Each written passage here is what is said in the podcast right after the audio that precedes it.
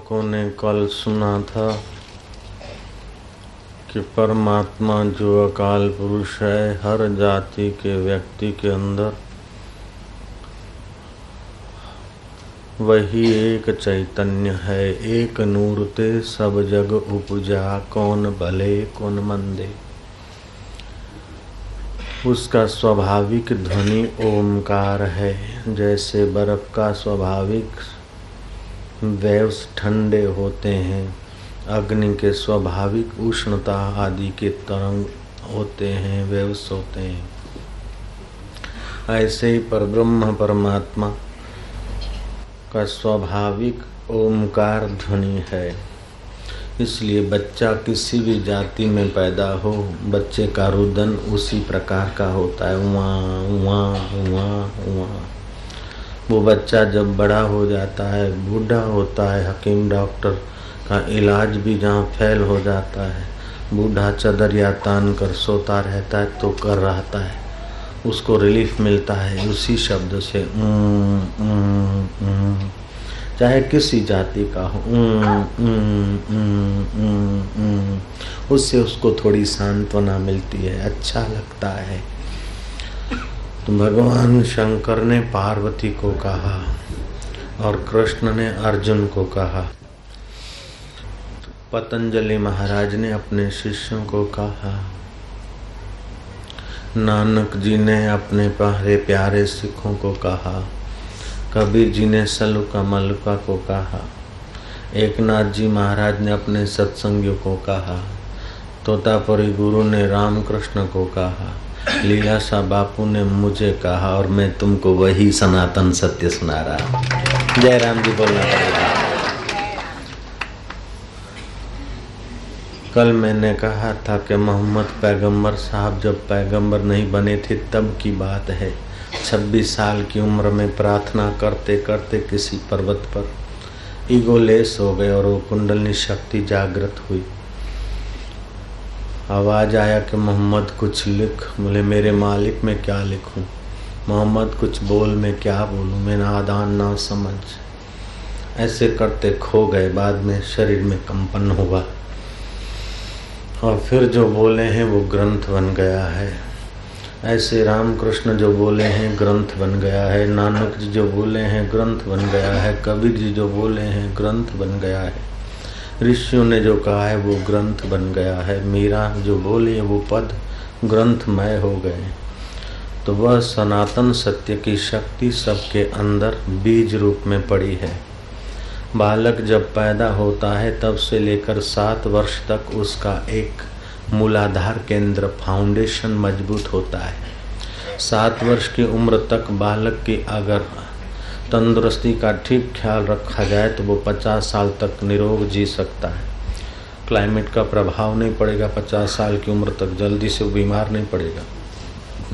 अगर इन सात वर्षों में बच्चा कमज़ोर होता है या उसका कुछ ख्याल नहीं रखा जाता है, उसे ठीक स्वास्थ्य के नियम नहीं जानने वाले लोगों के बीच रखा जाता है तो फिर हकीम का यार सदा बीमार बना रहता है। तो जन्म से लेकर सात वर्ष तक हम लोगों का पहला फाउंडेशन कह दो, मूलाधार केंद्र बनता है। दूसरे सात वर्ष हमारा दूसरा केंद्र विकसित होता है, जिसे कहते हैं स्वाधिष्ठान केंद्र, जिसमें भावनाएँ होती हैं। तीसरे सात वर्ष में हमारा मणिपुर केंद्र विकसित होता है। चौथे सात वर्ष में हमारा अनहत केंद्र विकसित होता है। अगर से ठीक से विकसित हो गया तो अनहद नाद का अनुभव हो जाएगा। अनहद सुनो वडभागिया सकल मनोरथ पूरे। पाँच में सात वर्ष विशुद्धाख्याचक केंद्र का विकास होता छठे सात वर्ष आज्ञा केंद्र का आज्ञा चक्र का विकास होता है। तीसरे नेत्र का सात में सात वर्ष सहस्त्र सार का विकास होता है। फिर दो प्रतिशत हो, चार हो, तीन हो, पाँच हो, पंद्रह हो, पच्चीस हो आप कैसे माहौल में जीते हैं, कैसा आपका खान पान है, कैसा आपका संग है और कैसा आपका गुरु है। जय राम जी की। उस पर ये सारा आधारित रहता है। पहला केंद्र मूलाधार केंद्र कहा जाता है। साधारण आदमी के वे पहला केंद्र बहुत कम विकसित होता है। लेकिन पशु की अपेक्षा ज़्यादा विकसित मनुष्य का होता है। पशु में और मनुष्य में यही मूल फ़र्क है, मौलिक फ़र्क है। पशु में ताकत ज़्यादा होती है, लेकिन बुद्धि कम होती है। एक छोटा सा लड़का पाँच पच्चीस गाय, भैंस को कंट्रोल कर लेता है। हालाँकि एक भैंस की ताकत नहीं रखता वो लड़का। गंवार लड़का एक भैंस की ताकत नहीं रखता एक बैल की ताकत नहीं रखता, लेकिन पचास सौ बैलों को नियंत्रित करता है। तो महाराज, पहला केंद्र विकसित हो कितना भी, लेकिन दूसरा केंद्र या तीसरा केंद्र न विकसित हो तो आदमी की कीमत बहुत कम होती है। जैसे बिल्डिंग काम करने वाले मजदूर को इंडिया में 20-25 रुपए मिलते हैं। लेकिन कारीगर को साठ रुपये मिलते हैं। कारीगर पतला दुबला हो सकता है और लेबर मोटा होता है। फिर भी लेबर की कीमत उतनी नहीं होती जितनी कारीगर की होती है। उसका कारण है कि उसके दूसरा और तीसरा केंद्र कुछ अंश में ज़्यादा विकसित है। उस कारीगर की अपेक्षा इंजीनियर या आर्किटेक्ट की मेहनत, परिश्रम कम होता है। मजदूरी कम होती वो तो एसी में बैठा बैठा प्लान बनाता है। इंडिया हो चाहे दुबई हो। लेकिन धूप में जो काम करते हैं, उनसे ज़्यादा उसको नफ़ा मिल जाता है। क्योंकि कारीगर से लेबर से भी ज़्यादा वो तीसरा केंद्र विकसित उस आर्किटेक्ट का है। पढ़ाई के समय वो एकाग्र हुआ है। आईएएस ऑफिसर है या व्यापारी है, सुबह या खरीदी में या व्यापार में कभी कभी जाने, अनजाने पढ़ाई के समय वो एकाग्र हुआ है। इसलिए उसका तीसरा केंद्र कुछ परसेंटेज विकसित हुआ है। इसलिए उनकी कुछ ऊंचाई होती है। दुकान पर जो नौकर लोग काम करते हैं, वो कई जगह पर तो सेठ से ज़्यादा मेहनत करते हैं। फिर भी सेठ को मलाई मलाई मिलती है, उनको छाछ छाछ मिलती है, क्योंकि सेठ का तीसरा केंद्र मलाई खाने की अटकल वाला हो जाता है। जय राम जी बोलना पड़ेगा। नारायण नारायण नारायण। इसीलिए कहा गया है कि मनुष्य अपने भाग्य का आप विधाता है। को काहू को नई सुख दुख करी दाता निज कृत कर्म भोगत ही भ्राता। बचपन में एक लड़का है जो संयत रहता है, नियमित पढ़ता है, या कुछ ऐसा कुछ सोचता है या पढ़ता है जो उस समय उसकी तपस्या हो जाती है और वही लड़का जवानी में आई हो जाता है, चीफ जस्टिस हो जाता है, सचिव हो जाता है। दूसरा लड़का बचपन में लापरवाही करता है। उसकी पढ़ने लिखने की तपस्या नहीं होती तो फिर लेबर लेबर लाइफ हो जाती। तो तप के बिना भोग नहीं मिलता। तप के बिना ऊंचाई नहीं मिलती तो तप का फल दो प्रकार का होता है। एक तप का फल है, एक सुविधा ऐहिक भोग। हमारी शरीर की तंदुरुस्ती, हमारे शरीर की सुविधाएँ दे दे, हमारी मेहनत का फल ये। उसको बोलते नश्वर फल। दूसरा, अगर कोई बुद्धिमान है तो नश्वर वस्तुओं का ठीक उपयोग थोड़ा सा करके बाकी का तप अपने परमात्मा को पाने के रास्ते लगाता तो उसको संसार का भोग भी मिलता है और परमात्मा का योग भी मिल जाता है। दोनों दोनों हाथ में लड्डू हो जाते हैं। जैसे राजा, जनक, गुरु नानक, अंगद, देवहर, राय, तेग बहादुर आदि लोगों ने भी तो संसार का खाया, पिया, भोजन आदि तो करते थे। हमारे तुम्हारे जैसा ही तो जीवन था, लेकिन फिर भी अंदर से वो प्रसाद भी पा लिया। तो बुद्धिमान आदमी वह है कि भोग के पीछे ही अपना पूरा समय शक्ति लगाकर जीवन नष्ट न करे, भोग के साथ योग का प्रसाद पाकर अपने योगेश्वर तत्व आत्मा का साक्षात्कार कर ले। अगर तीसरा केंद्र विकसित हुआ है, तीन चार प्रतिशत तो समाज का वो साधारण नागरिक माना जाएगा। पाँच छः प्रतिशत अगर तीसरा केंद्र विकसित हुआ तो वो कुछ छोटा मोटा नेता हो जाएगा छोटा मोटा राजा हो जाएगा छोटा मोटा ऑफिसर हो जाएगा। अगर सात आठ प्रतिशत केंद्र विकसित हुआ तो उसकी कुछ प्रसिद्धि आदि विशेष होगी। रिसर्च की दुनिया में सुप्रसिद्ध मिस्टर आइंस्टाइन आइंस्टाइन से जमुनादास बजाज के जमाई श्रीमन नारायण गुजरात के राज्यपाल ने पूछा कि तुम इतने प्रसिद्ध कैसे हुए? रिसर्च की दुनिया में इतने सफल प्रयोग तुम्हारे कैसे हुए? एडिशन तो कई बार असफल भी गया था, लेकिन उसका उत्साह भंग नहीं हुआ था तो बाद में तो उस, वो उसकी भी सफलता हुई। तो करता रहा, खोज करते करते भी तो एकाग्रता हुई, अनजाने में ध्यान हो गया, अनजाने में तीसरा केंद्र विकसित हुआ। तो ये केंद्र विकसित होने में तीन बातें चाहिए। एक तो सच्चरित्र, दूसरा सत्पुरुषों की थोड़ी कृपा हो, और तीसरा अपना पुरुषार्थ हो। ये केंद्र विकसित होते हैं। पूर्व का प्रारब्ध कैसा भी हो, पहले कैसा भी हो, और अगर अभी पुरुषार्थ करे तो देर से अभी अपना मुकद्दर बदल जाता है। जो होगा भाग्य में वही मिलेगा। ये बात ठीक है, लेकिन इसको समझने की ज़रूरत है। भाग्य माना प्रारब्ध। प्रारब्ध माना आज का किया हुआ कल मिले और कल का किया हुआ परसों मिले। मैंने आज ज़्यादा खर्चा कर दिया, कर्जा चढ़ गया। कल मैं ज़्यादा कमा कर कर्जा उतार भी सकता हूँ और बेवकूफ़ी करके ज़्यादा खर्च करके कर्जे से दब भी सकता हूँ। मैंने आज गलत व्यवहार किया और कल समाज के साथ अच्छा व्यवहार करके आज की गलती को मिटा भी सकता हूँ, गलती को बढ़ा भी सकता हूँ। इसको बोलते हैं कर्म का कर्म करते समय पुरुषार्थ होता है, पौरुष होता है। और उस पुरुषार्थ में अगर विवेक होता है तो कर्म ऊँचे होते हैं, अच्छे होते हैं और फल अच्छा आता है। विवेक नहीं होता है और शैतान होता है तो कर्म का फल गलता है।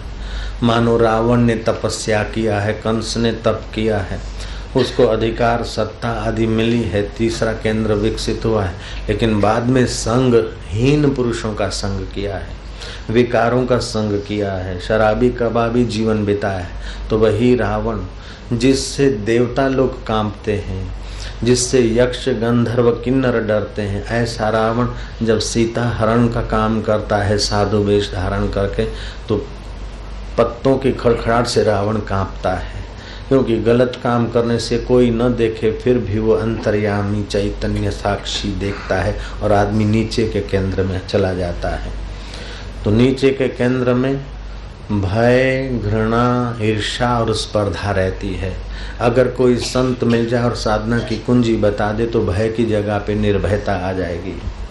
ईर्षा की जगह पर प्रेम आ जाएगा, स्पर्धा की जगह पर समता आ जाएगी, अशांति की जगह पर शांति का प्रागट्य होने लगेगा।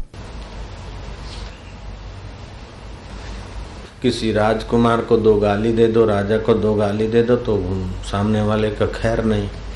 लेकिन बुद्ध ने जब बुद्धत्व को पाया, पुरुषार्थ करके भीतर का केंद्र बदला तो बुद्ध इतने इतने शांत हो गए, इतने अपने आप में खुश हो गए कि बाहर सताने वाले, दुखी करने वाले लोग असफल होने लगे।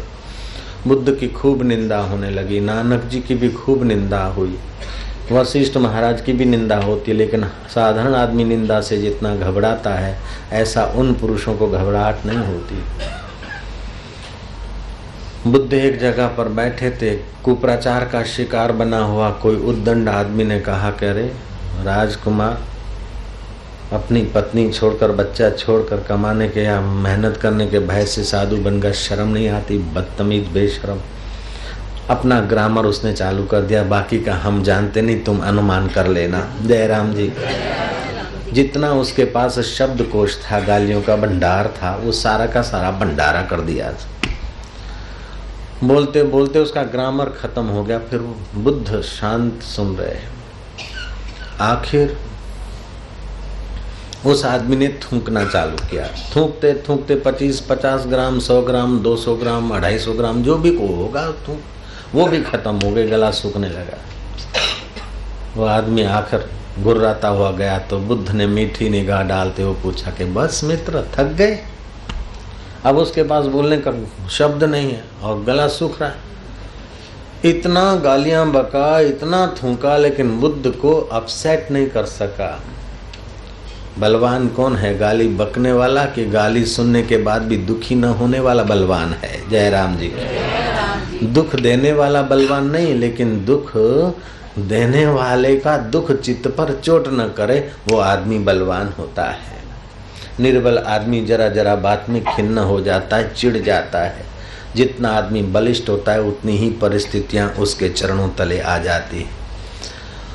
योग का मतलब है कि तुम्हारा व्यवहारिक जीवन, शरीर तंदुरुस्त, मन प्रसन्न और बुद्धि आत्म में स्थिति हो। सत्संग का मतलब है कि तुम्हारा सर्वांगी विकास हो। सत्संग का मतलब ये नहीं कि टीले टपके कर लिए अथवा ये वो कर दिया, वेश बना दिया, हम भगत हो गए। ये तो ठीक है यूनिफॉर्म मान लो थोड़ी देर के लिए। सच्चा अर्थ तो यह है कि तुम्हारी अंदर की सुषुप्त शक्तियों का विकास हो। और जितने अंश में विकास होगा, उतने ही आप सुख दुख के समय में सम रहेंगे और परिस्थितियाँ आपको उलझा नहीं सकेगी, परिस्थितियाँ आपका गला नहीं घोंट सकेगी। जीवन में कई परिस्थितियाँ इधर उधर होती हैं। उस उस पे भी आपकी कमांड रहेगी और आखिरी जो खतरनाक परिस्थिति आती है, मृत्यु, उस समय भी आपको भय नहीं होगा, क्योंकि आपको आंतरिक विकास ये बता देगा कि मृत्यु तुम्हारी नहीं पंच भौतिक शरीर की मृत्यु है। तुम अमर आत्मा हो, ये आखिरी विकास है। ब्रह्म ज्ञान करा देता है सत्संग। बड़े में बड़ी सहायता पानी हो तो आत्मज्ञान है। धन की सहायता, शारीरिक सहायता, ये सब छोटी छोटी चीज़ें हैं। अपने आत्म परमात्मा के साथ नाता जोड़ने की सहायता जो पुरुष देते हैं, वे समाज के परम हितेशी हैं, वे चीर आदरणीय होते वेदांत आदमी के हृदय को विशाल बना देता है, चौथा केंद्र विकसित कर देता है विचारवान का। मनुष्य मनुष्य के बीच की दूरी कम हटा देता है। हृदय को विशाल, उदार, शांत, प्रसन्न, समता के सिंहासन पर बैठा देता है सत्संग। बुद्ध ने सह लिया, लाचार होकर नहीं सहा। मजबूरी का नाम महात्मा गांधी नहीं क्यों चोट ही नहीं लगी। बुद्ध ने कहा, बस मित्र थक गए, वो आदमी को दो शब्द ने बदल दिया, वो घर गया। कि कैसा आदमी, इतना बोले फिर भी उसको असर कैसा आदमी कैसा आदमी? तो इनकार भी आमंत्रण देता है। आदमी प्रेम से भी चिंतन करता है और द्वेष से भी चिंतन होता है। रात भर चिंतन हुआ, करवटे लेता रहा वो आदमी। सुबह होते होते उसका मन बदल गया, पश्चाताप की आग ने उसके पाप जला दिए। आँसू बहाता बहाता वो बुद्ध के चरणों में आया कि भनते मुझे माफ़ कर दो। मैंने कल तुमको बहुत सारी गालियाँ दी और जितना कुछ शरीर में थूकती थूक दिया। मुझे माफ़ करो। बुद्ध बोलता है, मित्र कब की बात करे बोले, कल मैंने थूका था, गालियाँ दी थी। बोले, कल चला गया। थूकने वाला व्यक्ति भी चला गया। थूकने वाला जो आवेश था, वो चला गया। और जिस पर थूका, वो कण भी बदल गए। माफ़ी किस बात की माँगता है? साधारण आदमी तो एक छोटी मोटी बात को गांठ बाँध कर रखता है, लेकिन दिव्य पुरुष जिन्होंने विकास कर दिया, चौथे केंद्र का, उन पर इन चीज़ों की असर नहीं होती। कभी थूके होंगे? अदला बदला हो गया, चुकते हो गया हिसाब क्लियर हो गया तो अच्छा ही है। इसमें माफ़ी क्या माँगता है? जो बीत गई, सो बीत गई, तकदीर का शिकवा कौन करे? जो तीर कमान से निकल गई, उस तीर का पीछा कौन करे? क्यों करे और कब तक करेगा भाई? मौज कर यार। जिनका ये चौथा केंद्र विकसित होता है, वे अनूठे आदमी होते हैं। उनका चित्त प्रसाद से पावन हो जाता है। फिर चाहे राजा जनक हो, चाहे गार्गी हो, चाहे मदालसा हो, चाहे मीरा हो, मीरा के लिए कितने लांछन। मीरा की नणन उदा, न जाने क्या क्या बातें बना के उड़ाती थी, लेकिन मीरा के चित्त में कभी शोक नहीं हुआ। तो तीसरा केंद्र विकसित हुआ, तब तक बुद्धि में योग्यताएँ बढ़ी। वो दस प्रतिशत विकसित होता है और जगत में लगता है तो जगत में सफल होता है, धंधे में लगता है रिसर्च में लगता है। अगर उस केंद्र की सफलता में आदमी रुक जाए तो संसारी चीज़ों में उलझ जाएगा। संसारी चीज़ें चाहे पंद्रह दुकान हो, पच्चीस दुकान हो, हज़ार दुकान हो, फिर भी अंदर एक प्यास बनी रहेगी सुख की। आनंद की प्यास बनी रहेगी। अगर चौथे केंद्र में आदमी नहीं आता, उसको ले जाने वाला सत्संग या सतगुरु या नामदान नहीं मिलता है, या अभिमान के कारण, धन के कारण, सत्ता के कारण वो उधर को देखता ही नहीं तो ऐसा आदमी रावण का रास्ता लेगा। मिनी रावण हो सकता है, मिनी कुंभकर्ण हो सकता है। उसका स्वभाव ऐसा होगा कि माँ माँ माँ माँ माँ आई एम समथिंग फिर उसके आई एम समथिंग से कभी पत्नी पर अन्याय हो जाएगा तो कभी पति पर हो जाएगा तो कभी नौकर पर हो जाएगा और बार बार अपने पर होगा। तीसरा केंद्र तो विकसित हुआ है, लेकिन जीवन में जो रस चाहिए, जो आनंद चाहिए, वो आनंद वाला केंद्र विकसित नहीं किया तो शराब की शरण लेगा, मीट की, चिकन की शरण लेगा, डिस्को की शरण लेगा, न जाने कितनी कितनी चीज़ों की गुलामी करेगा। अगर चौथे केंद्र का अंदर का रस नहीं आया तो आदमी विलासी बन जाएगा। और जो विलास में गिरा, त्यों धीरे धीरे फिर नीचे के केंद्रों में जीवन रहेगा सेक्सी हो जाएगा, क्रोधी हो जाएगा, चिड़चिड़ा हो जाएगा। अगर तीसरा केंद्र उसका विकसित हुआ है और बुद्धिमान है, राजा है या सेठ है या कहीं भी पहुँचा, वो समझता कि कुछ यार है। सितारों से जहाँ कुछ और भी है, इश्क के इम्तिहान कुछ और भी है। आगे बढ़ना चाहिए। ये धन, माल, खजाना, आखिर कब तक? ये वस्तुएँ, सुविधाएँ कब तक? कुछ बुद्धिमान लोग तो ये महसूस करते कि जब थोड़ा मकान छोटा आदि दो चार कमरे थे और थोड़ा सा कुछ था और बड़े खुश रहते थे। ये बढ़ गया तो और मगजमारी बढ़ गई। लेकिन क्या करे? सब मगजमारी बढ़ा रहे तो एक फ़ैशन हो गया मगजमारी बढ़ाने की। सोफा और कमरा और घर ही साफ़ करते रहे या साफ़ करने वाले नौकरों को ही संभालते रहे, लेकिन अपने को कब संभालेंगे? बहुत पसारा मत करो, कर थोड़े की आश। बहुत पसारा जिन किया वे भी गए निराश। सुकरात को कुछ सेठ लोग बहुत प्यार करते थे, श्रद्धा, भक्ति रखते थे। एक बार सेठों ने कहा कि हमारे साथ घूमने चलिए। बड़े बड़े सुपरमार्केट, बड़े ज्वेलरी के स्टोर आदि दिखाए, बोले, जो कुछ बाय करना हो करिए। जो कुछ खरीदना चाहे, हम पेमेंट कर देंगे। सुकरात सुबह से शाम तक सब स्टोरों में घुमा, कुछ खरीदा नहीं। और बाहर जब निकला घर जाने को तो खूब सड़क पर नाचा है सुकरात लोगों ने देखा कि शायद क्रैक हो गया, क्या हुआ, क्यों हंस रहे हैं? बोले, तुम कमाने में परिश्रम करते हो, संभालने में परिश्रम करते हो, बाय करने में, खरीदने में भटकते हो, और फिर जो चीज़ें लाते हो, उससे जो भोग भोगते हो, उस भोग से वो सुख नहीं। और मैं उस बात पर राज़ी हुआ हूँ कि इतनी सारी मजदूरी करने के बाद भी तुम उतने सुखी नहीं। मैं तो इससे भी ज़्यादा सुखी हूँ। इन चीज़ों के बिना भी मैं ज़्यादा सुखी रह सकता। तो ज़्यादा सुखी कौन है, ज़्यादा शहनशाह कौन है कि पन कम वस्तुओं के बिना भी वो अंदर ज़्यादा खुश रह सके? महात्मा गांधी से पूछा गया, गांधी आश्रम में बैठे थे साबरमती। कई करोड़पति, कई अरबोपति, कई लोग प्रार्थना में बैठे थे। प्रार्थना पूरी हुई, सत्संग हुआ तो गांधी जी से पूछा कि, बापू, आपके पास तो बहुत बड़े बड़े लोग आते इन सब में ज़्यादा से ज़्यादा धनवान कौन है? गांधी जी ने एक मिल मजदूर के तरफ़ इशारा करके उंगली किया कि ज़्यादा ये सुखी है, धनवान। बोले बाबू ये तो सौ रुपये कमाता है, साल खाते में जाता है। उस समय सौ सौ रुपया पगार था, अभी पंद्रह सौ है। बोले, इसकी कम से कम आवश्यकता और ज़्यादा प्रसन्न रहता है। टेंशन इसको नहीं है, दूसरों को टेंशन है, वो दुखी है।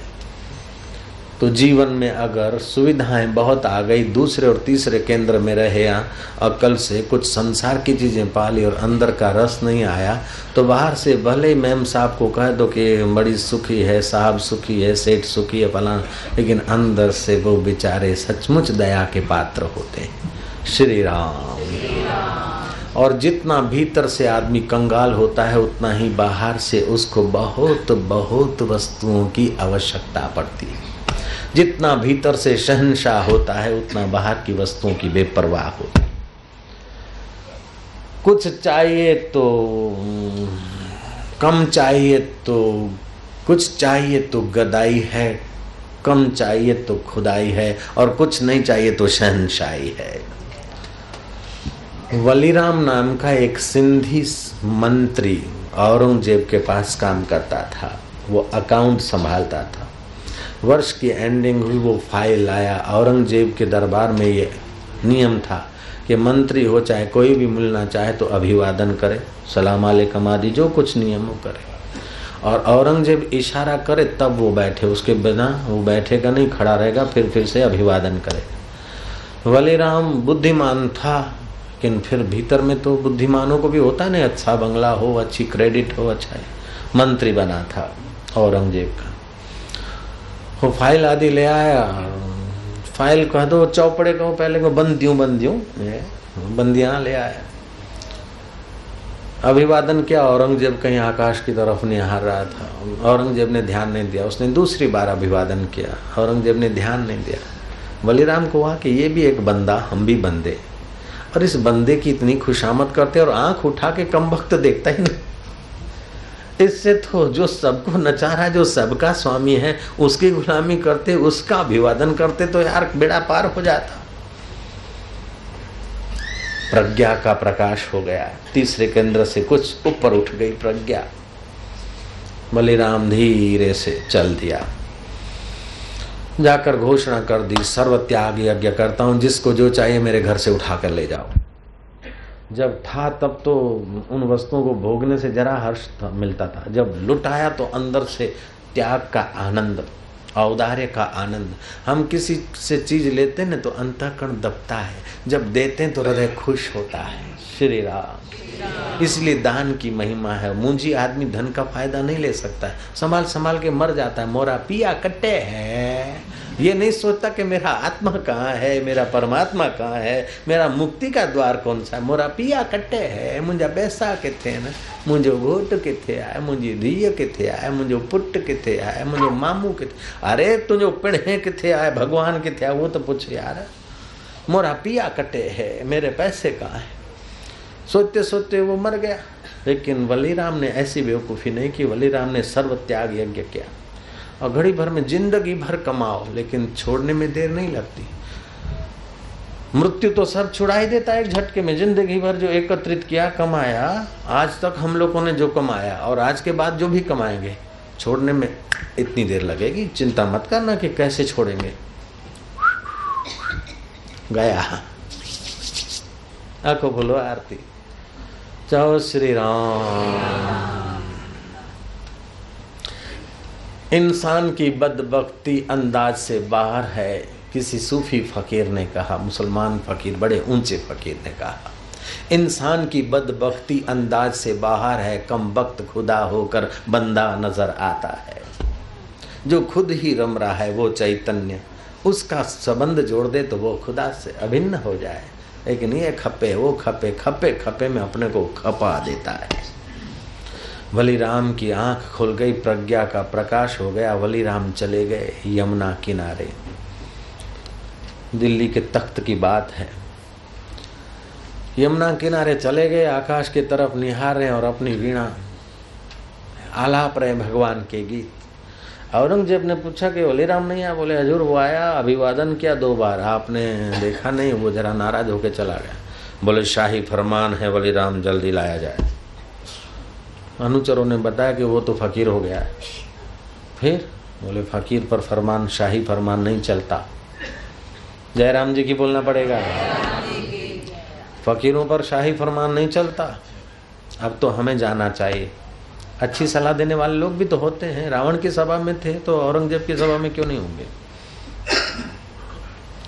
फिर क्या किया जाए? बोले, वो तो यमुना किनारे बैठे औरंगज़ेब गए। देखा तो एकदम एक धोती के दो टुकड़े ओढ़ लिया, एक ऊपर ओढ़ लिया, बस ये, हकड़, बैठा। पैर पसारते हुए आकाश के तरफ़ निहारा गीत गा रहा है, औरंगज़ेब जाके खड़ा हुआ। वलीराम ने देखा तक नहीं, आखिर औरंगज़ेब कहता कि वलीराम आखिर मैं तेरा मालिक हूँ। मैं तेरा दाता हूँ, मैं तेरा मालिक हूँ, और आया हूँ तो उठकर अभिवादन नहीं करता, क्या बात। वलीराम ने कहा, इस पागलपन को छोड़ देना, तुम मेरे मालिक नहीं थे। और मैं तुम्हारा गुलाम नहीं था, मैं तो अपनी आवश्यकताओं का गुलाम था, अपनी वासनाओं का गुलाम था ना समझी के कारण मैं तुम्हारा गुलाम था। ये खपे ये खपे, इसलिए मैं गुलामी कर रहा था।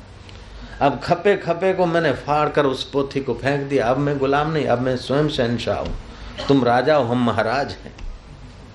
दास कबीर चढ़ो गढ़ ऊपर, राज्य मिलियो अविनाशी। अविनाशी राज्य है मेरा, तुम्हारा नाशवान राज्य है। औरंगज़ेब बोलता है, कुछ भी हो, लेकिन तुमने मेरा नमक खाया है। तुम मेरे गुलाम थे, मेरे नौकर थे। बोले, मैं तुम्हारा नौकर नहीं था और दूसरे भी तुम्हारे नौकर नहीं। अपनी वासना के नौकर हैं। अपनी आवश्यकता के नौकर हैं। अपनी डिमांड के नौकर है। जिसकी जितनी डिमांड, उतना वो संसार का ज़्यादा गुलाम। लोग बोलते हैं कि फलाना सेठ और छह नौकर है, लेकिन ये भ्रांति में लोग हैं। नौकर अगर सेठ से स्वार्थ नहीं और सेवा भाव से सेवा करता है तो सेठ को नौकर बना लेता कि वो जुगनू चला गया यार। जुगनू चला गया। आज तो हमारे को खाना अच्छा नहीं लगता, बड़ी सेवा करता था और कभी कुछ माँगता नहीं था। मांग नौकर की कम होती तो सेठ के ऊपर नौकर का राज्य चलता है। जयराम जी तो बोलना पड़ेगा। बॉम्बे में, अहमदाबाद में जब वो रामा या नौकरानी चली जाती है और बहुत काम करने वाली नौकरानी होती है, वो चली जाती है तो सेठानियों को नौकरानी का चिंतन होता है। पैदा हुई तो मूली सुठी है। मूली मूली के चिंतन। फ़ोन कर रिश्तों के कुछ खपे उन कभी घुरियो ही कौन? कभी कुछ मांगा नहीं और जब दिया तो लौटा के दिया। मूली राज्य कर कर रही है। किस पर? सेठानी पर। क्यों? राज्य कर रही है कि चाह नहीं है।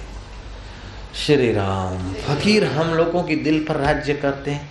चाह नहीं है। अगर हम कुछ देते हैं तो वो भी जाकर समाज को अच्छे उन्नति करते हैं। तो उनका भी भला देने वाले का भला फकीर तो फिर भी बादशाह, उनके चरणों में हम रखते हैं। सेल्समैन खुशामद करता है, माल देता तभी भी पेमेंट देने की इच्छा नहीं होती और फकीर को साई साई भला अरे, नहीं कर रहे ना गलत चाह चमारी चूहरी, अति नीचन की नीच, तू तो पूर्ण ब्रह्म था जो चाह न होती बीच। तो जब आदमी का चौथा केंद्र विकसित होता है तो संसार की चीज़ें, वस्तुओं की गुलामी नहीं होती, चाह नहीं होती, वो अपने आप आकर गिरती है। फिर थोड़ा शरीर की तंदुरुस्ती के लिए उसका उपयोग कर लिया, लेकिन उसका उपभोग करके अपने को आदमी बर्बाद नहीं करता है। एक होता है उपयोग, दूसरा होता है उपभोग। उपयोग होता है शरीर का स्वास्थ्य, मन का स्वास्थ्य और बुद्धि के विकास के लिए और जीवन में सचमुच उन्नति करने के लिए वस्तुओं का उपयोग होता है और उपभोग होता है उन चीज़ों से मज़ा लेने के लिए। जो जो उन चीज़ों से मज़ा लेने के लिए स्पीड से आदमी जाता है त्यों त्यों वो ज़्यादा जल्दी परेशान होता है। भोजन बढ़िया है मनपसंद भोजन है। लेकिन उसका उपयोग किया, तंदुरुस्ती का ख्याल रखकर ठीक नाप तोल के खाया, चबा चबा के तो ठीक है, स्वादिष्ट है, धमाधम खाया, जल्दी जल्दी खाया, चबाया नहीं तो दांतों की जो चबाने की शक्ति, उसका उपयोग नहीं हुआ, आदमी क्रोधी हो जाएगा। जो जल्दी जल्दी खाता है ना ज़रूर चिड़चिड़िया स्वभाव होगा, क्रोधी होगा होगा होगा और होगा। वस्तु सुंदर है। चबा चबा कर खाई, जितनी ज़रूरत है उतना खाया, उपयोग हो गया। स्वादिष्ट है। दो ज़्यादा रख दिया, आलस हो गया, जड़ता आ जाएगी। दो चार और ग्रास धर दिए तो खाने की रुचि टूट जाएगी। अब तुमने खाना नहीं खाया, खाना तुमको खाना शुरू कर रहा है। ऐसी दूसरी गाड़ी, मोटर, वस्तु, पैसा, इनका उपयोग हो जाए तो ठीक है, लेकिन उपभोग करा तो मोरा पिया कटे है। रुपयों का उपभोग कर रहा है। मरण बिगड़ गया।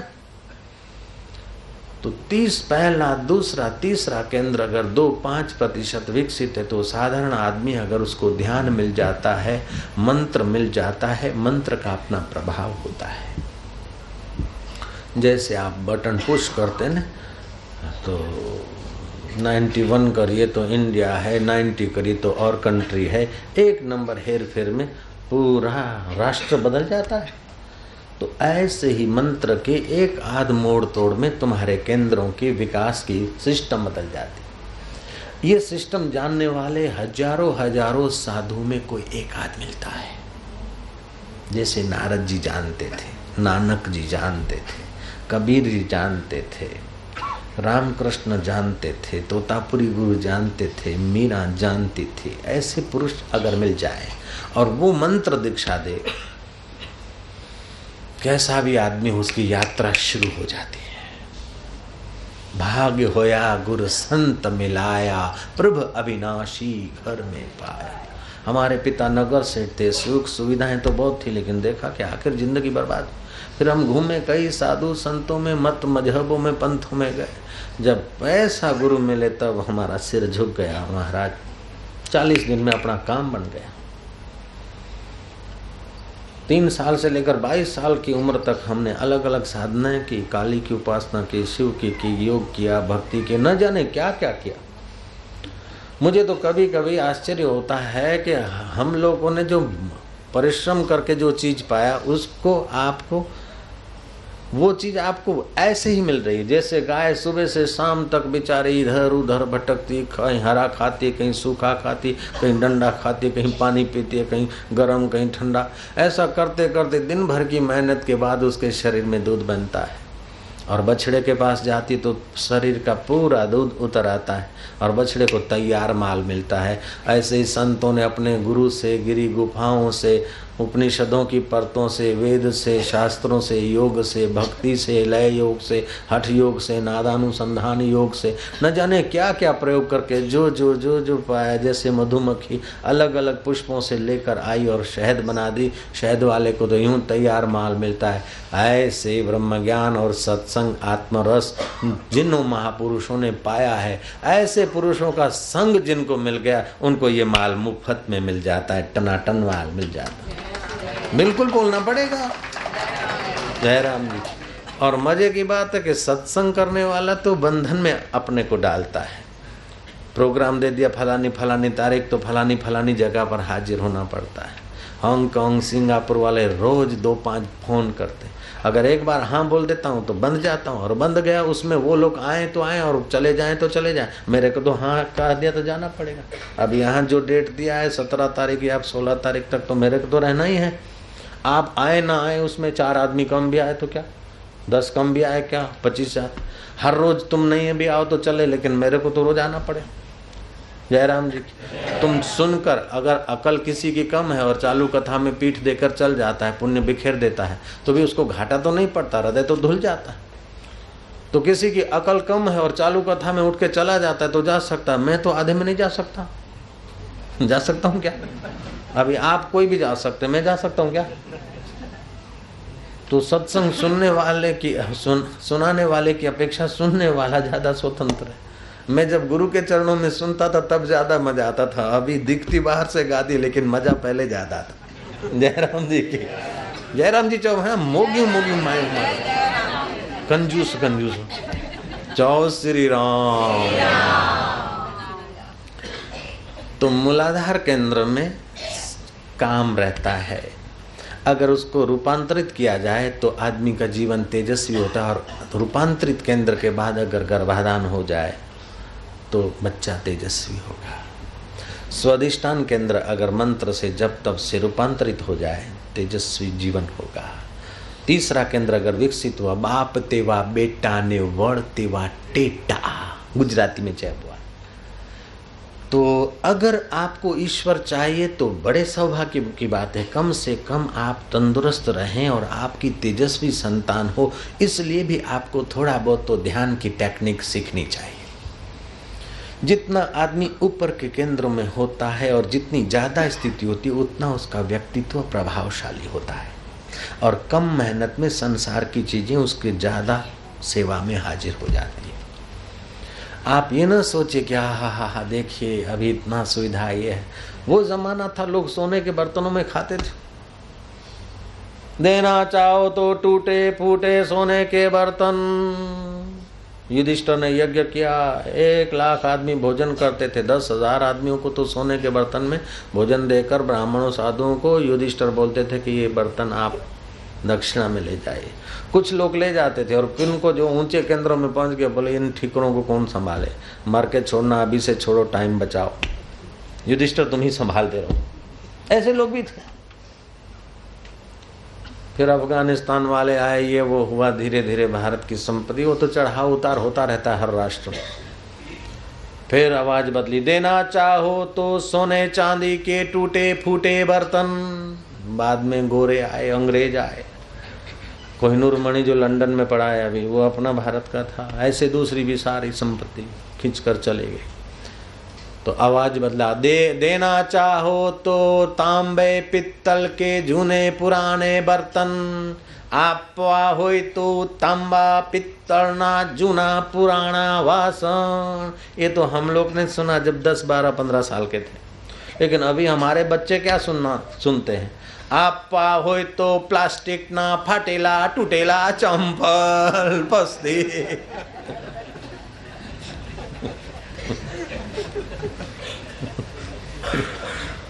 नारायण नारायण नारायण। नारायण नारायण नारायण। खुश्य जड़ी खोराक काने, गणतीय जड़ो मर चुकाने चाहे कुछ भी हो गया, सही चाय बिगाड़े छे भैसा इन्हें कपड़ा बिगाड़े छे इन भैसा मुझे इज़्ज़त बिगाड़े छे इतना बाहर का बिगड़ा, फिर तू अपना हृदय क्यों बिगाड़ता है? बेवकूफ़ हृदय को तो खुश रख कम से कम। कि साईं, मेरे को तुकारा कर दिया, मेरी इज़्ज़त बिगाड़ दी। मुई बिगड़ी तो बाहर की इज़्ज़त बिगड़ी, अंदर की इज़्ज़त तो मत बिगाड़ तू। हम लोग इतने बहिर्मुख हो गए तो नश्वर चीज़ बिगड़ती तो शाश्वत सिंहासन भी बिगाड़ देते और समझते अपने को अक्कल वाले।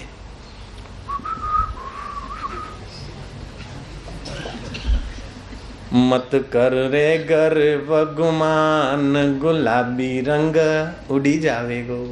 उड़ी जावे गोरे फीको, पड़ी जावे गो, माटी में मड़ी जावे गो, पाछो नहीं आवे गो। इस नश्वर को संभालने संभालने और ठाठ माठ करने करने में अपना हृदय क्यों बिगाड़ता है यार? चाय बिगड़ जाए तो फ़िक्र नहीं, कपड़ा बिगड़ जाए तो फ़िक्र नहीं, डॉलर बिगड़ जाए, रुपया बिगड़ जाए तो फ़िक्र नहीं। अपना दिल मत बिगाड़ना, क्योंकि दिल में दिल भर खुदा खुद रहता है, उसकी रक्षा करना। रक्षत रक्षत कोशा नाम अपनी हृदय कोशम रक्षत। तेन रक्षितम सर्वम रक्षितम उसकी रक्षा किया तो सबकी रक्षा हो गई, और उसको बर्बाद कर दिया तो बाकी बचा ही क्या? अपने हृदय को कभी मलिन मत करो। भाई, संसार है, कभी पति छूट सको तो कोई प्रॉब्लम आएगा, कभी कुछ आएगा, कभी कुछ आएगा, लेकिन इन सब के सिर पर पैर रखते रखते तो आगे बढ़ता जा। जब विघ्न और बाधा आ जाए तो उसको धन्यवाद देना कि विघ्न और बाधा देकर तू जगा रहा है कि संसार आखिर ऐसा है वैराग दिलाने के लिए, अपनी भक्ति की प्रसादी देने के लिए तूने ये प्रॉब्लम दी वाह प्रभु, तेरा पाना मीठा लागे। तेरे बाप का जाता क्या है? भक्ति हो जाएगी। सह तो रहे हो, रो रो के सहगो तो दुख होगा और हँसते हँसते रहो तो भक्ति हो जाएगी। घाटा क्यों? अगर सुख और सुविधा मिले तो तू कितना दयालु है। सुदामा गया है श्री कृष्ण के पास।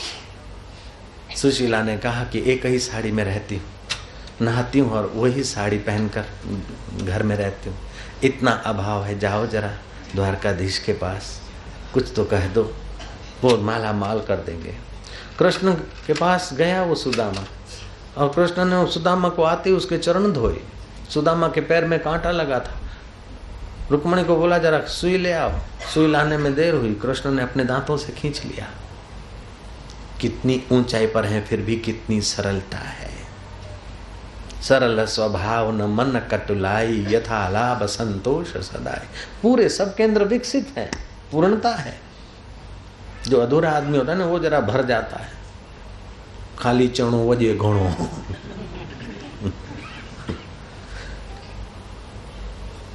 રૂપ ડીસી મગરૂર નથી એડો હુસ્ન તે નાજ ન કર રૂપ સભઈ રાવલ જા થઈ રાવલ जा अन रंग घणा जे तो वट धन ऐं दौलता दौलत सब दाता जी आ तो वट उन जी अमानता तूं ट्रस्टी आहीं खणी टको बि कोन वेंदे राम राम संग ऐसा नहीं बोलेंगे क्या इतने द्राम संग है इतने रुपए संग है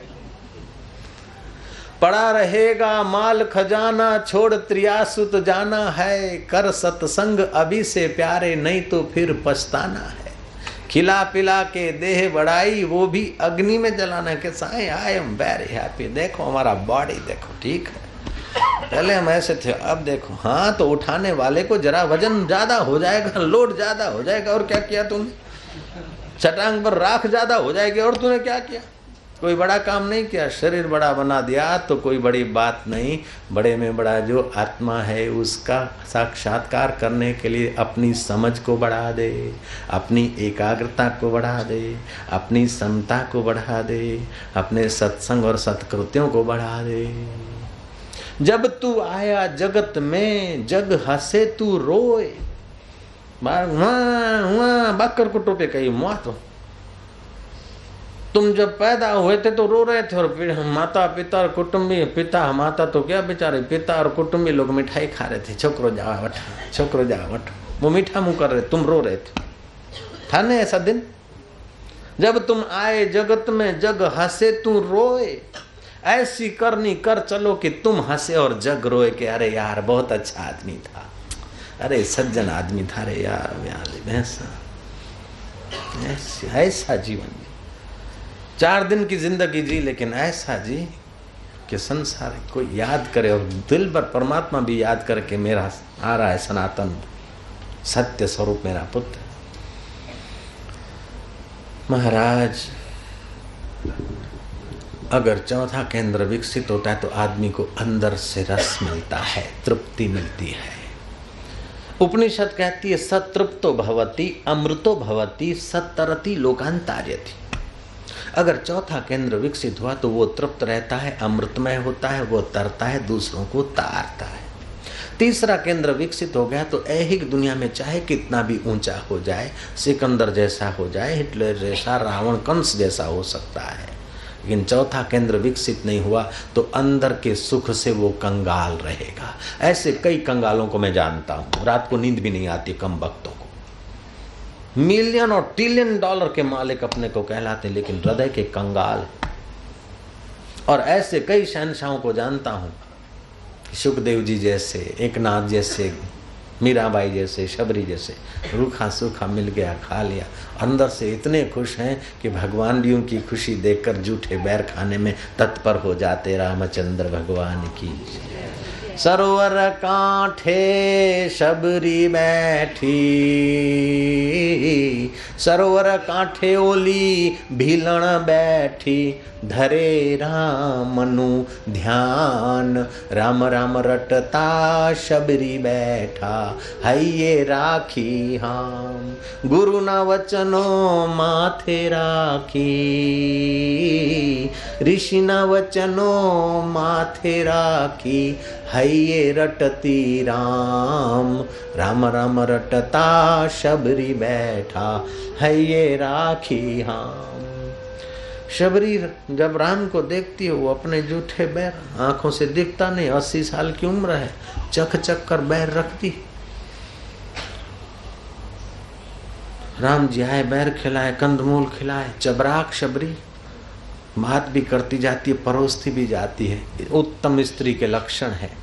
कार्यशु मंत्री, कामकाज में मंत्री जैसी बातचीत में निगाह रखने। ये उत्तम स्त्री के लक्षण है। कार्यशु मंत्री गृहेशु लक्ष्मी घर में पकाई से कर कसर से, युक्ति से घर को स्वर्ग बना दे। भोजने सुमाता भोजन कराने में माँ जैसा हृदय है। थोड़ा खिला दे, वो तंदुरुस्ती का ख्याल रखे। भोगेशु रंभा ये उत्तम स्त्री के लक्षण है। और उत्तम सेविका के लक्षण, उत्तम मंत्री, उत्तम सेविका और उत्तम माता के लक्षण शबरी में है। शबरी जब राम को प्रसाद खिला के आश्रम की शोभा दिखाती है तो कहीं शेर धार रहे तो कहीं मोर नाच रहे हैं और मोरों के पंखों में सांप खिलवाड़ कर रहे हैं। लक्ष्मण को आश्चर्य हुआ कि शबरी ऐसी भयानक जगह में तू अकेली कैसे रहती? शबरी बोलती, मैं अकेली कहा हूँ? देखो, ये भी मैं हूँ, ये भी मैं हूँ, ये भी मैं हूँ। बोले, तेरे भय नहीं लगता शेरों का? बोले, भय किसका लगे? सब में मेरा राम है और अंतर का राम भी प्रकट हुआ और बाहर के राम भी आ गए। भय किस बात का? तो स्त्री जात डरती नहीं? बोले, लक्ष्मण भैया, स्त्री और पुरुष तो शरीर का ढांचा होता है। शरीर के ढांचे में रम रम रमने वाला राम तो एक होता है। कौन स्त्री और कौन पुरुष? इतने में किसी पुरुष के कपड़े सूख रहे थे गीले। मानो अभी नहाकर उसने सुखाए हैं। साधु के कपड़े थे, कोपिन, लंगोटी आदि जब आदि लक्ष्मण ने देखा कि शबरी अकेली रहती है, फिर भी शबरी के प्रांगण में ये गीले कपड़े सूख रहे हैं, सूख रहे हैं। क्या बात। राम जी कहते कि मैं बताता हूँ। मतंग ऋषि स्नान करके आए थे और शबरी को कहा था कि बेटा, मेरा आखिरी प्रयाण है। ये पंच भौतिक शरीर तो छोड़ दूँगा, लेकिन आत्मा परमात्मा में लीन होगा, मेरी हाजिरी यहाँ रहेगी, सब जगह रहेगी। व्यापक हो गए। तो शबरी ने श्रद्धा की कि गुरु जी ने कहा कि मैं यही हूँ तो शबरी रोज ऐसा सोच के मेरे गुरु जी अभी आए, यही हैं। शबरी की श्रद्धा से सूर्य के किरणों ने और हवाओं ने कपड़ों को सुखाना रोक दिया है। शबरी के भाव बल चौथा केंद्र इतना विकसित है कि शबरी के संकल्प ने ऐसा तो कपड़ों को रखा है कि अभी तक मानो अभी गुरु जी गए। चौथा केंद्र विकसित हो जाए, आदमी जैसी भावना करे, ऐसा तत्काल हो सकता है। अरे कैदी आदमी के भी चौथे केंद्र में फिट कर दो कि ये विष है तो आदमी दृढ़ता से माने विष तो विष हो जाता। मैं बीमार हूँ बीमार हूँ, अल्लाह, बीमार हूँ बीमार हूँ तो बीमारी पकड़ लेती दवाइयाँ कम काम करती, आपका चौथा केंद्र वहाँ काम करता है तंदुरुस्त होने में भी। राम जी के साथ सत्संग हो रहा है, बातचीत हुई, इतने में शबरी को हुआ कि अब तो गुरु जी ने कहा था, राम तेरे द्वार आएँगे। आ गए। बस शबरी का संकल्प वहाँ से हटा, हवाओं ने कपड़ों को सुखाना शुरू किया, सूर्य के किरणों ने अपना काम किया, घड़ी भर में कपड़े सूखे और रस्सी से नीचे गिरे। शबरी ने देखा कि अरे गुरु जी तो चले गए, बहुत दिन हो गए, अब मैं क्या रहूँ? मेरे को जो गुरु तत्व पाना था, अब गुरु गुरु जैसे ब्रह्मलीन हो गए ऐसा भी हूँ। कपड़े धरती पे गिरे और शबरी का सिर राम के चरणों में गिरा है। और राम ने शबरी की अंत्येष्टि की है। रामायण का भगवान कैसा है? भीलन के जूठे बैर खाता है। कैसा भगवान है? भीलन को माँ करके उसकी अंत्येष्टि करता है। कैसा भगवान? देखो। गीता का भगवान कैसा है कि जीव को ऊपर बिठाता है, खुद नीचे बैठता है। जीव तो रथी है, अर्जुन रथी और कृष्ण सारथी। कैसा है गीता का भगवान? रामचंद्र जी कभी बोलते हैं तो सार गर्भित बोलते हैं, अमृतमय वचन बोलते हैं, सांत्वना प्रद बोलते हैं। कोई मिलने आता है तो रामचंद्र जी जो वचन बोलते हैं तो सामने वाला बोले उसको संकोच, उसके पहले अपनी ओर से बोलते हैं। कोई हज़ार हज़ार गलतियाँ कर ले तो राम जी उसकी गलती याद करके न अशांत होते, न अशांति देते। हैं लेकिन अच्छा काम करता है तो रामचंद्र जी उसका अच्छा उपकार कभी भूलते नहीं। राम जी के जीवन में कभी महलों में रहना होता है तो कभी झोपड़ी में रहने का अवसर आता है। कभी मोहन भोग पाते हैं तो कभी कंदमूल खाते हैं। कभी सज्जनों से पूजे जाते तो कभी दुर्जनों से अपमानित होते हैं। फिर भी रामचंद्र जी अपने अंतकरण को ज्यो का त्यों रखते हैं। ऐसा तो तुम्हारा इष्ट है।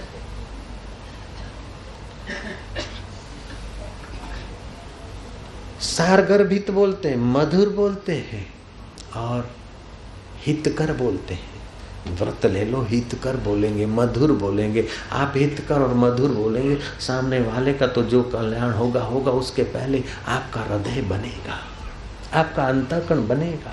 जो तो को कांटा बुए वहाँ को बो तू फूल तो को फूल के फूल है वहाँ को है त्रिशूल। हरिजन तो हारा भला, जीतन दे संसार। हारा तो हरि को मिले जीता जम के द्वार। गुरु नानक का वचन है। अपने हृदय की रक्षा करोगे, चौथा केंद्र विकसित होगा। कोई संत मिल जाए, मंत्र दीक्षा दे दे। पहुँचा हुआ संत जैसे रामकृष्ण ने नरेंद्र को दे दिया मंत्र दीक्षा, और नरेंद्र लग पड़े तो अनुभव हो गए। तो वो आपकी कुंडली शक्ति जब जागृत होगी तो आपको ध्यान नहीं करना पड़ेगा। ध्यान अपने आप होगा और वो केंद्र विकसित होंगे। अब भी दो पाँच प्रतिशत विकसित हैं, बाकी 95 परसेंट नाइन्टी अथवा 94 परसेंट बंद पड़े हैं, वो विकसित होते हैं। जैसे तुम प्राणायाम करो, इस एटमॉस्फेयर में तुमको प्राणायाम बहुत हितकर होगा। सुबह का कोहरा मिट जाए, उसके बाद अथवा तो अपना एसी के कमरे में थोड़ा सा गूगल जव तिल का थोड़ा धूप कर दो, क्लाइमेट अच्छी हो जाएगी। धूप करना इधर के क्लाइमेट के लिए बहुत हितकर होगा। हो सके तो थोड़ा सा कौन से वल से लेकर किसी में थोड़ा धूप करो। फिर लंबा श्वास लो, घड़ियाल सामने रखो, पेट अंदर रखो। आधा मिनट श्वास को रोको और जो भगवान को जिसको मानते हो, राम रहीम जिसको, श्वास रोको और जपो फिर धीरे धीरे श्वास छोड़ो। फिर आधा मिनट श्वास बाहर रहे, पच्चीस सेकंड, तीस सेकंड। तो तीस चालीस सेकंड श्वास अंदर रहे, तीस चालीस सेकंड श्वास बाहर रहे। ऐसा अगर आप पाँच से दस बार कर सकते हो तो आपको स्वास्थ्य में एकदम चमत्कार मालूम होगा। उसके साथ साथ आपका मन भी ज़्यादा प्रसन्न रहेगा और आपके अंदर के केंद्र भी थोड़े विशेष विकसित होंगे। खुशी बढ़ेगी, स्वास्थ्य बढ़ेगा। सुबह उठते समय शरीर को खींचो, सीधा लेटकर थोड़ा व्यायाम करो, उसी समय उठते समय। बाद में ज़ोर से हंसो, ब्लड सर्कुलेशन घूमेगा। घर वालों को बोल दो दो मिनट के लिए हम पागल हो जाएँ तो फ़िक्र मत करना जन्म जन्म का पागलपन मिटाएँगे। वो दो मिनट का सुबह का हास्य और प्रसन्नता दिन भर तुम्हें सुमरण करते करते मदद मिलेगी। एक आध घंटा काम कर तो एक मिनट रेस्ट ले लो। काम हुआ शरीर से, मन से, इंद्रियों से। इसको करने की सत्ता जिसने दी है, उस रब का मैं ध्यान करता हूँ। वो मेरे हैं, मैं उसका हूँ वाह प्रभु हरिओम तत्सत और सब कब सब। लाभ हुआ तो क्या, हानि हुई तो क्या, सब सपने में बीत गया। बस तू एक सार सो। गोता मारो जीवन की। उन्नति होगी। उजाले अपनी राहों के हमारे साथ रहने दो, न जाने जीवन की किस गली में शाम हो जाए। उजाले अपनी राहों के, हे गुरुदेव, आपने जो ज्ञान का उजाला दिया है, जो रब को राह पाने की, रब की राह दी है, ऐसा उजाला हमारे हृदय में रहे। उजाले अपनी राहों के हमारे पास रहने दो, न जाने जीवन की किस गली में शाम हो जाए। देखते देखते चल पड़े। देखने की गली में शाम हो जाए, सुनने की गली में शाम हो जाए, खाने की गली में शाम हो जाए, सूंघने की गली में शाम हो जाए, अथवा हाट की गली में शाम हो जाए, कोई पता नहीं। उजाले अपनी राहों के हमारे पास रहने दो। न जाने जीवन की किस गली में शाम हो जाए। जीवन की शाम हो जाए, उसके पहले जीवन दाता में आराम आ जाए तो कितना अच्छा होगा। भगवान शिव जी पार्वती को कहते हैं, नास्ति ध्यानम समम तीर्थम। हे उमा, ध्यान के समान कोई तीर्थ नहीं। तीर्थ में तुम्हारा शरीर नहाता है, ध्यान में तुम स्वयं नहाते हो, परमात्मा। रब में, खुदा में खुद तुम नहाते हो।